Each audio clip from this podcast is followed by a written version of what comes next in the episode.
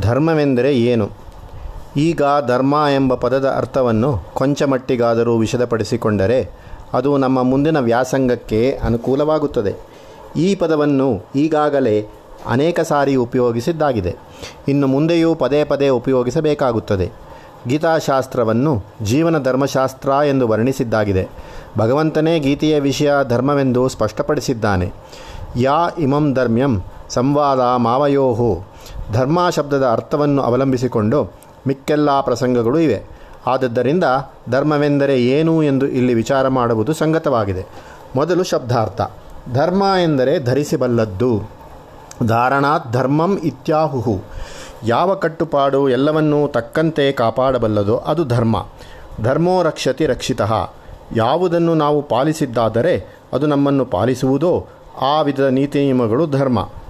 ಪ್ರಯೋಗದಲ್ಲಿ ಧರ್ಮವು ಮುಖ್ಯವಾಗಿ ಮೂರು ವಿಧವಾಗಿವೆ. ನೈಜ, ನ್ಯಾಯ, ಮೈತ್ರಿ. ನೈಜವೆಂದರೆ ಸಹಜ ಲಕ್ಷಣ.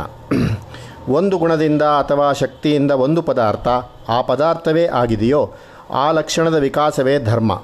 ಸುಡುವುದು ಬೆಂಕಿಯ ಧರ್ಮ, ಬೀಸುವುದು ಗಾಳಿಯ ಧರ್ಮ, ಹಾರುವುದು ಪಕ್ಷಿಯ ಧರ್ಮ, ಬಿಸಿಯನ್ನು ಹೋಗಲಾಡಿಸಿ ತಣುವಾಗಿಸುವುದು ನೀರಿನ ಧರ್ಮ ಮೈ ಮುದಿಯಾಗುವುದು ದೇಹಧರ್ಮ, ಹಾಗೆಯೇ ವಯೋಧರ್ಮ, ಋತುಧರ್ಮಗಳು. ಮನುಷ್ಯ ಯಾವ ತನ್ನ ಗುಣದಿಂದ ಅಥವಾ ಬಲದಿಂದ ಇತರ ಜನರ ಪ್ರಯೋಜನಕ್ಕೆ ಒದಗಬಹುದೋ ಆ ಗುಣ ಬಲ ವಿಶೇಷ ಅವನ ಧರ್ಮ. ಇಂಗ್ಲೀಷಿನಲ್ಲಿ ಇದನ್ನು ವ್ಯಾಲ್ಯೂ ಎಂದು ಕರೆಯುತ್ತಾರೆ. ಯಾವ ಒಂದು ಗುಣದಿಂದ ಅಥವಾ ಶಕ್ತಿಯಿಂದ ಒಂದು ಪದಾರ್ಥಕ್ಕೆ ಬೆಲೆ ಬರುತ್ತದೋ ಆ ಗುಣ ಅಥವಾ ಶಕ್ತಿ ಅದರ ಧರ್ಮ. ಹೀಗೆ ನೈಜದ ಪರಿಪಾಲನೆ, ಧರ್ಮ.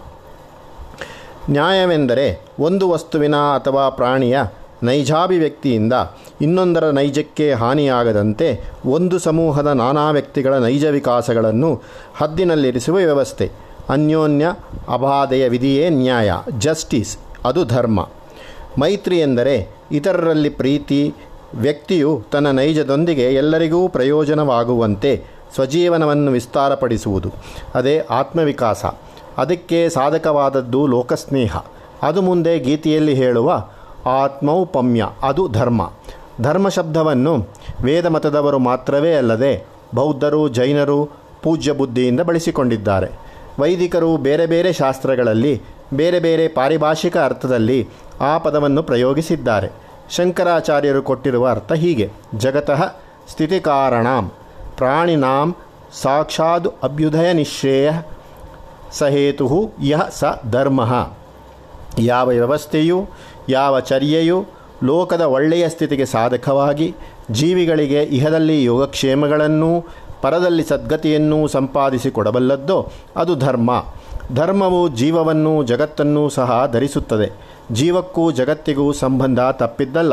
ಹಾಗಿರುವಲ್ಲಿ ಜೀವಿಯ ನೈಜ ಗುಣಗಳ ಜಗತ್ ಸಂಪರ್ಕದಿಂದ ಕೆಡದೆ ಉತ್ತಮ ಪಡುತ್ತಾ ಜಗತ್ತಿಗೆ ಉಪಕಾರವಾಗುವಂತೆಯೂ ಜಗತ್ತು ಜೀವಿ ಸಂಪರ್ಕದಿಂದ ಕೆಡದೆ ಉತ್ತಮ ಪಡುತ್ತಾ ಜೀವಿಗೆ ಉಪಕಾರವಾಗುವಂತೆಯೂ ಯಾವ ಯಾವ ಚರ್ಯಗಳು, ಕಾರ್ಯಗಳು, ನಿಯಮಗಳು, ನೀತಿಗಳು ಮನುಷ್ಯನಿಗೆ ಯುಕ್ತವಾಗುತ್ತವೆಯೋ ಅವುಗಳ ಒಟ್ಟೆ ಧರ್ಮ. ಇದು ಪ್ರಾಚೀನವಾದ ಅರ್ಥವಿವರಣೆ. ವೈಶೇಷಿಕ ಸೂತ್ರ ಹೀಗಿದೆ. ಯಥೋಭ್ಯುದಯ ನಿಶ್ರೇಯಸ ಸಿದ್ಧಿ ಸ ಧರ್ಮ. ನಿಶ್ರೇಯಸವೆಂದರೆ ಒಳ್ಳೆಯದರಲ್ಲಿ ಒಳ್ಳೆಯದು, ಸರ್ವೋತ್ತಮವಾದದ್ದು. ಒಳ್ಳೆಯದು ಎಂದರೆ ಏನು?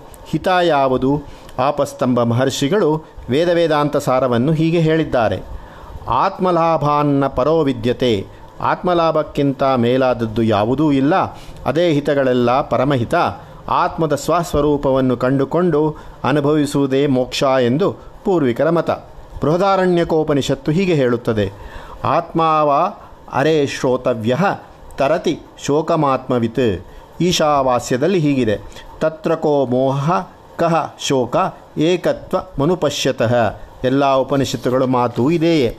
ಜೀವವು ಜಗತ್ ಪ್ರಕೃತಿ ಬೀಸುತ್ತಿರುವ ಮಾಯಾಜಾಲದೊಳಗೆ ಸಿಕ್ಕಿಕೊಂಡು ತನ್ನೊಳಗಿರುವ ಪರಮಾತ್ಮ ವಸ್ತುವನ್ನು ಪರಮೇಶ್ವರನನ್ನು ಮರೆತು ತದಿತರವಾದದ್ದನ್ನು ಸುಖವೆಂದು ನಂಬಿಕೊಂಡು ಆ ಸುಖ ಸಾಮಗ್ರಿಗಾಗಿ ಪರಿದಾಡುತ್ತಿರುತ್ತದೆ. ಈ ಪರಿಭ್ರಮಣವೇ ಸಂಸಾರ. ಜಗದ್ವ್ಯಾಮೋಹದಿಂದ ಭ್ರಾಂತಿ. ಈ ಭ್ರಾಂತಿ ಪ್ರಮಾದಗಳನ್ನು ನೀಗಿ ಆತ್ಮಸ್ವರೂಪವನ್ನು, ಭಗವತ್ ಸ್ವರೂಪವನ್ನು ಕಂಡುಕೊಂಡು ಅನುಭವಿಸುವುದು ಹೊರಗೆ ಸಿಕ್ಕುವ ಸುಖಗಳಿಗಿಂತ ಮಹತ್ತರವಾದ ಸುಖ. ಈ ಉತ್ತಮೋತ್ತಮ ಲಾಭಕ್ಕೆ ಜೀವವನ್ನು ಅನುಗೊಳಿಸುವ ಗುಣಸಂಸ್ಕಾರ ವರ್ತನೆಗಳು ಧರ್ಮ. ಈ ಮಾತನ್ನೇ ಯಾಜ್ಞವಲ್ಕ್ಯರು ಹೇಳಿದ್ದಾರೆ. ಅಯಂತು ಪರಮೋ ಧರ್ಮೋಹ ಯದ್ಯೋಗವೇನಾತ್ಮ ದರ್ಶನಂ. ಈ ಮೇಲನ ಅಭಿಪ್ರಾಯಗಳನ್ನೆಲ್ಲ ಸಂಗ್ರಹ ಮಾಡಿ ಹೀಗೆ ಹೇಳಬಹುದು. ಧರ್ಮದಿಂದ ಆಗುವ ಪ್ರಯೋಜನಗಳು ಮುಖ್ಯವಾಗಿ ಮೂರು. ಲೋಕ ಸಂಸ್ಥಿತಿ ಜೀವಕ್ಕೆ ಸುಖ ಸಂಪಾದನೆ, ಜೀವಕ್ಕೆ ಹಿತ ಸಾಧನೆ. ಪ್ರಾಣಿಗಳು ಸಾಮಾನ್ಯವಾಗಿ ಕ್ಷಣೇ ಕ್ಷಣೇ ಬಯಸುವುದು ಸುಖವನ್ನು. ಸುಖವೆಂದರೆ ಇಷ್ಟಪ್ರಾಪ್ತಿ ಮತ್ತು ಅನಿಷ್ಟ ನಿವಾರಣೆ. ಆದರೆ ಸುಖವೆಲ್ಲ ಹಿತವಲ್ಲ, ಸುಖಕರವಾದದ್ದಲ್ಲ ಹಿತಕರವಾಗದು. ಎಷ್ಟೋ ಭಕ್ಷ್ಯಭೋಜಗಳು ನಾಲಿಗೆಯ ಮೇಲಿರುವಾಗ ಸುಖಕರವಾಗಿರುತ್ತದೆ. ಹೊಟ್ಟೆಗೆ ಸೇರಿದ ಮೇಲೆ ದುಃಖಕರವಾಗುತ್ತವೆ. ಎಂಥ ಆಹಾರವು ನಾಲಿಗೆಗೆ ಸುಖ ಕೊಟ್ಟರೂ ಹೊಟ್ಟೆಗೆ ದುಃಖ ತರಲಾರದೋ ಅಂಥ ಆಹಾರ ಹಿತ. ಹಿತವೆಂಬುದು ಸುಖವನ್ನು ಪರಿಮಿತಿಗೊಳಿಸುವುದರಿಂದ ಉಂಟಾಗುತ್ತದೆ.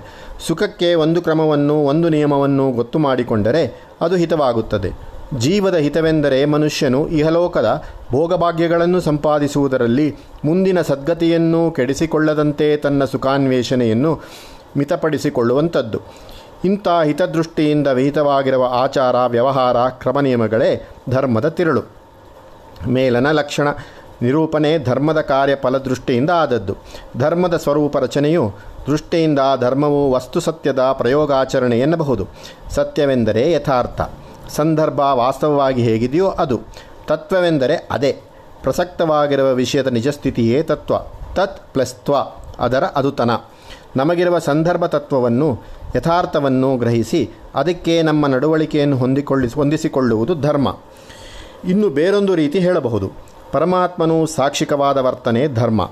ಮನುಷ್ಯ ತಾನು ಮಾಡಿದ್ದಕ್ಕೂ ಮಾಡದೆ ಬಿಟ್ಟಿದ್ದಕ್ಕೂ ಪರಮೇಶ್ವರನಿಗೆ ಪ್ರತ್ಯುತ್ತರ ಬಾಧ್ಯ ಎಂದರೆ ಜವಾಬ್ದಾರ ಎಂಬ ಭಾವನೆಯನ್ನು ಮನಸ್ಸಿನಲ್ಲಿ ಸರ್ವದಾ ಧರಿಸಿ ನಡೆಯುವ ನಡವಳಿಕೆ ಧರ್ಮ.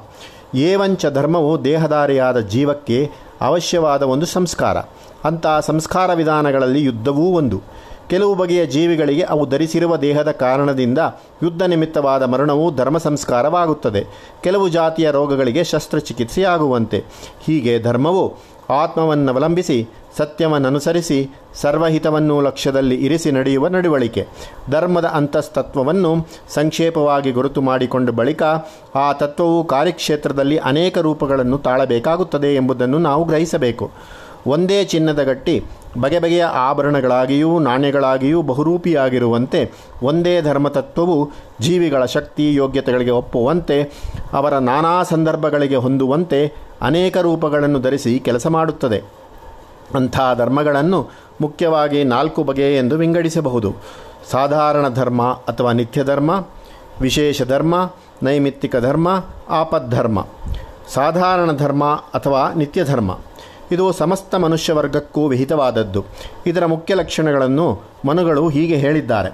ಧೃತಿ ಕ್ಷಮ ದಮೋಸ್ಥೇಯಂ ಶೌಚಮಿಂದ್ರಿಯ ನಿಗ್ರಹ ಸತ್ಯಮ ಕ್ರೋಧೋ ದಶಕಂ ಧರ್ಮಲಕ್ಷಣಂ ದೃಢತೆ ಮತ್ತು ಧೈರ್ಯ, ಕ್ಷಮೆ, ಧಮ ಮನಸ್ಸನ್ನು ಹದ್ದಿನಲ್ಲಿರಿಸಿಕೊಂಡಿರುವುದು ಆಸ್ತೇಯ ಪರರ ಒಡವೆಗಳಿಗೆ ಆಶೆ ಪಡೆದಿರುವುದು, ಶೌಚ ನಿರ್ಮಲತೆ, ಇಂದ್ರಿಯಗಳ ಮೇಲೆ ಹತೋಟಿ, ಬುದ್ಧಿ ವ್ಯವಸಾಯ ವಿದ್ಯೆ, ವಿಶೇಷವಾಗಿ ತತ್ವವಿದ್ಯೆ, ಸತ್ಯಶೀಲತೆ, ಸೌಮ್ಯ ಶಾಂತಿಗಳು, ಈ ಹತ್ತು ಧರ್ಮದ ಗುರುತುಗಳು. ಇವು ದೇಶಭೇದ, ಕಾಲಭೇದಗಳಿಂದ ವ್ಯತ್ಯಾಸವಾಗದೆ ಎಲ್ಲ ಮನುಷ್ಯರಲ್ಲಿಯೂ ಯಾವಾಗಲೂ ಇರಬೇಕಾದ ನೀತಿಗುಣಗಳು. ವಿಶೇಷ ಧರ್ಮ. ಇದು ಎರಡು ವಿಧ. ಜಾತಿ ಧರ್ಮ. ಚಾತುರ್ವರ್ಣ್ಯಕ್ಕೂ, ನಾನಾ ಕುಲಗಳಿಗೂ, ನಾನಾ ಪ್ರದೇಶಗಳಿಗೂ ಸಂಬಂಧಪಟ್ಟದ್ದು. ಇವುಗಳನ್ನೇ ಅರ್ಜುನನು ಉತ್ಸಾದ್ಯಂತೆ ಜಾತಿ ಧರ್ಮಾ ಕುಲಧರ್ಮಾಶ್ಚ ಶಾಶ್ವತಾ ಎಂದು ಹೇಳಿರುವುದು. ಆಶ್ರಮ ಧರ್ಮ ಬ್ರಹ್ಮಚಾರಿ, ಗೃಹಸ್ಥ, ವಾನಪ್ರಸ್ಥ, ಸನ್ಯಾಸಿ ಈ ನಾನಾ ಆಶ್ರಮಗಳಿಗೆ ಸಂಬಂಧಪಟ್ಟ ದೀಕ್ಷೆ, ವ್ರತ, ಸಂಸ್ಕಾರ. ನೈಮಿತ್ತಿಕ ಧರ್ಮ. ಇದು ಯಾವುದೋ ಒಂದು ಕೊಂಚ ಕಾಲದ ಉದ್ದೇಶಕ್ಕಾಗಿ ನಡೆಯತಕ್ಕದ್ದು. ಅದು ಎರಡು ಬಗೆ. ಕಾಮ್ಯ ಎಂದರೆ ತಮ್ಮ ತಮಗೆ ಇರುವ ಬೇಡಿಕೆಗಳನ್ನು ನೆರವೇರೋದಕ್ಕೋಸ್ಕರ ಮಾಡುವ ಪೂಜೆ, ಯಜ್ಞ, ವ್ರತ ಮೊದಲಾದವು. ಶುದ್ಧಿಕ್ರಿಯೆ ಎಂದರೆ ದೋಷಪ್ರಾಯಶ್ಚಿತ್ತ ರೂಪವಾಗಿಯೂ ಅಶೌಚ ನಿವೃತ್ತಿ ರೂಪವಾಗಿಯೂ ಮಾಡಿಕೊಳ್ಳುವ ಕ್ರಿಯೆಗಳು. ಆಪದ್ಧರ್ಮ, ರೋಗ, ಅರಾಜಕ ಮೊದಲಾದ ಕಾರಣಗಳಿಂದ ಮೇಲೆ ಹೇಳಿರುವ ಧರ್ಮಗಳಲ್ಲಿ ಯಾವುದನ್ನಾದರೂ ಸಾಂಗವಾಗಿ ನಡೆಯಿಸಲು ಸಾಧ್ಯವಾಗದೇ ಹೋದಾಗ ಧರ್ಮದ ಒಂದು ಸೂಕ್ಷ್ಮ ಲಾಂಛನವನ್ನು ಮಾತ್ರವಾದರೂ ಉಳಿಸಿಕೊಳ್ಳುವುದಕ್ಕಾಗಿ ಮಾಡುವ ಆಚರಣೆಗಳು. ಜ್ವರ ಬಂದಾಗ ಮಂತ್ರಸ್ನಾನ, ಬ್ರಾಹ್ಮಣನಿಗೆ ಕಲಿಯುಗದಲ್ಲಿ ಕೃಷ್ಯಾದಿ ಜೀವನ ಇತ್ಯಾದಿ. ದ್ರೋಣಾಚಾರ್ಯರ ಯುದ್ಧ ಪ್ರಸಕ್ತಿಯು ಹೀಗೆ ಅಪಧರ್ಮ ಅಥವಾ ವಿಶೇಷ ಧರ್ಮ. ಛಾಂದೋಗ್ಯದ ಉಪಾಖ್ಯಾನದಲ್ಲಿ ದುರ್ಭಿಕ್ಷದಿಂದ ಕೃಶನಾಗಿದ್ದ ಉಶಸ್ತಿ ಎಂಬ ಬ್ರಾಹ್ಮಣನಿಗೆ ಪ್ರಾಣಧಾರಣಾರ್ಥವಾಗಿ ಮಾಹುತನಿಂದ ಅಲಸಂದಿ ಉಸಳಿಯ ಉಚ್ಚಿಷ್ಟವನ್ನು ತೆಗೆದುಕೊಂಡು ತಿನ್ನುವುದು ಧರ್ಮವಾಯಿತು. ಒಟ್ಟಿನಲ್ಲಿ ಮನುಷ್ಯನು ಸ್ವಸುಖವನ್ನು ಸಾಧಿಸಿಕೊಳ್ಳುವುದರಲ್ಲಿ ಜೀವದ ಸದ್ಗತಿಯನ್ನು ಮರೆಯದೆಯೂ, ಇತರ ಜನದ ಸುಖ ಸಾಧನೆಗೆ ಅಡ್ಡಿತಾರದೆಯೂ, ಇತರ ಜನಕ್ಕೆ ತನ್ನ ನೈಜದಿಂದ ಸಹಾಯವಾಗುವಂತೆಯೂ ನಡೆದುಕೊಳ್ಳಬೇಕೆಂಬ ನಿಬಂಧನೆಯೇ ಧರ್ಮ. ಒಂದೊಂದು ಜೀವದ ಸ್ವಭಾವ ರಚನೆಯು ಸಂದರ್ಭ ಸನ್ನಿವೇಶವು ಒಂದೊಂದು ರೀತಿ ಬೇರೆ ಬೇರೆಯಾಗಿರುತ್ತದೆ. ಆದದ್ದರಿಂದ ಒಂದೊಂದರ ಧರ್ಮವು ಬೇರೆ ಬೇರೆಯಾಗುತ್ತದೆ. ಹೀಗೆ ಪ್ರತಿಯೊಬ್ಬನಿಗೂ, ಅವನ ಪ್ರತಿಯೊಬ್ಬಳಿಗೂ ಅವಳ ಸ್ವಧರ್ಮ. ಧರ್ಮ ಪ್ರಯುಕ್ತವಾದ ಯುದ್ಧದಲ್ಲಿ ನಿಂತು ಹೋರು, ಹೋರುವುದು ಕ್ಷತ್ರಿಯನಿಗೆ ಸ್ವಧರ್ಮ. ಅದು ಅರ್ಜುನನಿಗೆ ಕರ್ತವ್ಯ, ವ್ಯಾಸರಿಗಲ್ಲ. ಪಂಚಪತಿ ಸ್ವೀಕಾರ ದ್ರೌಪದಿಗೆ ಕರ್ತವ್ಯವಾಯಿತು. ಸ್ತ್ರೀಲೋಕದಲ್ಲಿ ಇನ್ಯಾರಿಗೂ ಹಾಗಾಗಲಿಲ್ಲ. ಭಾವನಿಂದ ಮಕ್ಕಳನ್ನು ಪಡೆಯುವುದು ಅಂಬಿಕೆ, ಅಂಬಾಲಿಕೆಯರಿಗೆ ಕರ್ತವ್ಯವಾಯಿತು. ಮಿಕ್ಕ ಸ್ತ್ರೀಯರಿಗಲ್ಲ. ಹೀಗೆ ಧರ್ಮತತ್ವವು ಜಾತಿಯನ್ನನುಸರಿಸಿ, ವ್ಯಕ್ತಿಯ ಶಕ್ತಿ ಸಾಮರ್ಥ್ಯಗಳಿಗನುಸಾರವಾಗಿ ಸಮಾಜ ಸಂದರ್ಭ ವಶದಿಂದ ರೂಪ ತಾಳುತ್ತದೆ. ಆದದ್ದರಿಂದಲೇ ಧರ್ಮಸ್ಯ ತತ್ವಂ ವಿಹಿತಂ ಗುಹಾಯಾಂ. ವಸ್ತು ವಿಚಾರದಿಂದಲೇ ಧರ್ಮಸ್ವರೂಪ ನಿಷ್ಕರ್ಷೆ. ಯಸ್ತೇರ್ಕೇಣಾನುಸಂಧತ್ತೆ, ಸಾ ಧರ್ಮಂ ವೇದನೇತರಂ. ಇತೇ ಕರ್ತವ್ಯತಾ ಭಾಗಂ ಮೀಮಾಂಸಾ ಪೂರಯಹ್ಯತಿ. ಸ್ವಧರ್ಮದಿಂದ ಜಾರುವುದೇ ಪಾಪ. ಕ್ಷತ್ರಿಯನು ಧರ್ಮಕ್ಕಾಗಿ ಯುದ್ಧರಂಗದಲ್ಲಿ ನಿಲ್ಲಬೇಕಾದಾಗ ಕೊಲ್ಲುವುದಲ್ಲ ಪಾಪ. ಕೊಲ್ಲದೆ ಓಡಿ ಹೋಗುವುದು ಪಾಪ. ಪಾಪ ಎಂದರೆ ಏನು? ಜೀವವು ಅಧೋಗತಿಗೆ ಇಳಿಯುವುದು. ಆದದ್ದರಿಂದ ಭಗವಂತ ಹೇಳಿದ, ಅರ್ಜುನ, ಜೀವಹಿತದ ದೃಷ್ಟಿಯಿಂದ ನೋಡು. ಈ ಯುದ್ಧ ನಿನಗೆ ಧರ್ಮ ಸಾಧನೆಯ ಅವಕಾಶ. ಆದ್ದರಿಂದ ಧರ್ಮಹಾನಿಯಾಗದು. ಹೀಗೆ ಸ್ವಧರ್ಮ ತತ್ವವನ್ನು ಹೇಳಿ ಅದು ಪರಮಾರ್ಥವೂ ಗಹನವೂ ಆದದ್ದರಿಂದ ಅದು ಅರ್ಜುನನ ಮನಸ್ಸಿಗೆ ಹಿಡಿಯಿತೋ ಇಲ್ಲವೋ ಎಂಬ ಸಂದೇಹ ತೋರಿಯೋ ಅಥವಾ ಅರ್ಜುನನ ಮನೋವೃತ್ತಿಯನ್ನು ಪರೀಕ್ಷಿಸಲೆಂದೋ ಶ್ರೀಕೃಷ್ಣನು ಬೇರೆ ಬೇರೆ ಕೆಲವು ಯುದ್ಧ ಪ್ರೇರಣೆಗಳನ್ನು ಹೇಳುತ್ತಾನೆ. ಬಂಧು ಮಿತ್ರರ ಮರಣದಿಂದ ದುಃಖ ಬರುತ್ತದೆ. ನಿಜ. ಆದರೆ ಲೋಕದಲ್ಲಿ ಮಂಜು ಬೆಸುಗೆಗಳು ಬಂದು ಹೋಗುವಂತೆ ಲಾಭ ನಷ್ಟಗಳು ಸುಖ ದುಃಖಗಳು ಬರುತ್ತವೆ, ಹೋಗುತ್ತವೆ. ಅವುಗಳನ್ನು ಸಹಿಸಬೇಕಾದದ್ದು ಅವುಗಳಿಗೆ ಹೆದರಿ ಧರ್ಮವನ್ನು ಬಿಡತಕ್ಕದ್ದಲ್ಲ. ಈ ಯುದ್ಧವು ಯದೃಚ್ಛೆಯಿಂದ ಒದಗಿತ್ತು. ತಾನಾಗಿ ಒದಗಿದ್ದು. ನಿನ್ನಿಷ್ಟದಿಂದ ಬಂದದ್ದಲ್ಲ. ಆದದ್ದರಿಂದ ಅದು ನಿನಗೆ ಪಾಪವಾಗದು. ಈ ಯುದ್ಧವನ್ನು ಮಾಡದೇ ಹೋದರೆ ನಿನಗೆ ಪಾಪ. ಯುದ್ಧ ಬಿಟ್ಟರೆ ನಿನಗೆ ಅಪಕೀರ್ತಿ ತಪ್ಪದ್ದು. ಲೋಕವು ನಿನ್ನನ್ನು ಹೇಡಿ ಎಂದು ತೆಗಳಿ ನಿನಗೆ ಅಗೌರವ ಮಾಡೀತು. ನೀನು ಸತ್ತರೆ ಸ್ವರ್ಗಕ್ಕೆ ಹೋಗುವೆ. ನೀನು ಗೆದ್ದರೆ ರಾಜ್ಯ ಪದವಿ ಪಡೆಯುವೆ. ಹೀಗೆ ನಾನಾ ಆಸೆಗಳನ್ನು ತೋರಿಸುತ್ತಾನೆ ಕೃಷ್ಣ. ಭಯಗಳನ್ನು ಹುಟ್ಟಿಸುತ್ತಾನೆ. ಕಠೋಪನಿಷತ್ತಿನಲ್ಲಿ ನಚಿಕೇತನು ಯಮನನ್ನು ಕುರಿತು ಆತ್ಮಜ್ಞಾನವನ್ನು ಬೇಡಿದಾಗ ಯಮನು ಅವನಿಗೆ, ಮನೆ ಕೊಟ್ಟೇನೋ? ಮಡದಿಯರನ್ನು ಕೊಟ್ಟೇನೋ, ಆಯಸ್ಸು ಕೊಟ್ಟೇನೋ, ಐಶ್ವರ್ಯ ಕೊಟ್ಟೇನೋ ಎಂದು ಆತ್ಮತತ್ವಕ್ಕಿಂತ ಕೀಳ್ಮಟ್ಟದ ವರಗಳನ್ನು ತೋರಿಸಿ ಪರೀಕ್ಷಿಸಿದ. ಹಾಗೆ ಶ್ರೀಕೃಷ್ಣನು ಅರ್ಜುನನನ್ನು ಶೋಧಿಸಿ ನೋಡಿದ. ಈ ಮೇಲಣ ಏಳು ವಾದಗಳ ಜೊತೆಗೆ ಇನ್ನೂ ಮೂರನ್ನು ಕೃಷ್ಣ ಬೇರೆ ಕಡೆ ಸೇರಿಸಿದ್ದಾನೆ. ಯುದ್ಧದ ಪ್ರವೃತ್ತಿ ನಿನ್ನ ಸ್ವಭಾವದಲ್ಲಡಗಿದೆ. ಅದನ್ನು ಅದುಮಲಾಗದು. ನೀನು ತಡೆದರೂ ಅದು ಎದ್ದು ನಿನ್ನಿಂದ ಯುದ್ಧ ಮಾಡಿಸಲೇ ಮಾಡಿಸುತ್ತದೆ. ಸ್ವಪ್ರಯೋಜನಕ್ಕಾಗಿ ಯುದ್ಧ ಬೇಡವಾದರೆ ಲೋಕಸಂಗ್ರಹಕ್ಕಾಗಿ ಅದು ಬೇಕಾಗಿದೆ. ಈ ಯುದ್ಧವು ದೈವ ಸಂಕಲ್ಪದ ಒಂದು ಘಟನೆ. ನೀನು ಸೇರನೆಂದರೆ ಅದು ನಿಂತು ಹೋಗುವುದಿಲ್ಲ. ಅದು ನಡೆಯಲೇ ನಡೆಯುತ್ತದೆ. ನೀನು ಕೊಲ್ಲನೆನ್ನುವವರು ಸಾಯದೆ ಉಳಿಯುವುದಿಲ್ಲ. ಅವರು ಮೃತ್ಯುಮುಖದಲ್ಲಿ ಈಗಾಗಲೇ ಹೊಕ್ಕು ಬಿಟ್ಟಿದ್ದಾರೆ ನೀನು ಯುದ್ಧಕ್ಕೆ ಸೇರನೆಂದರೆ ನಷ್ಟ ನಿನಗೆ.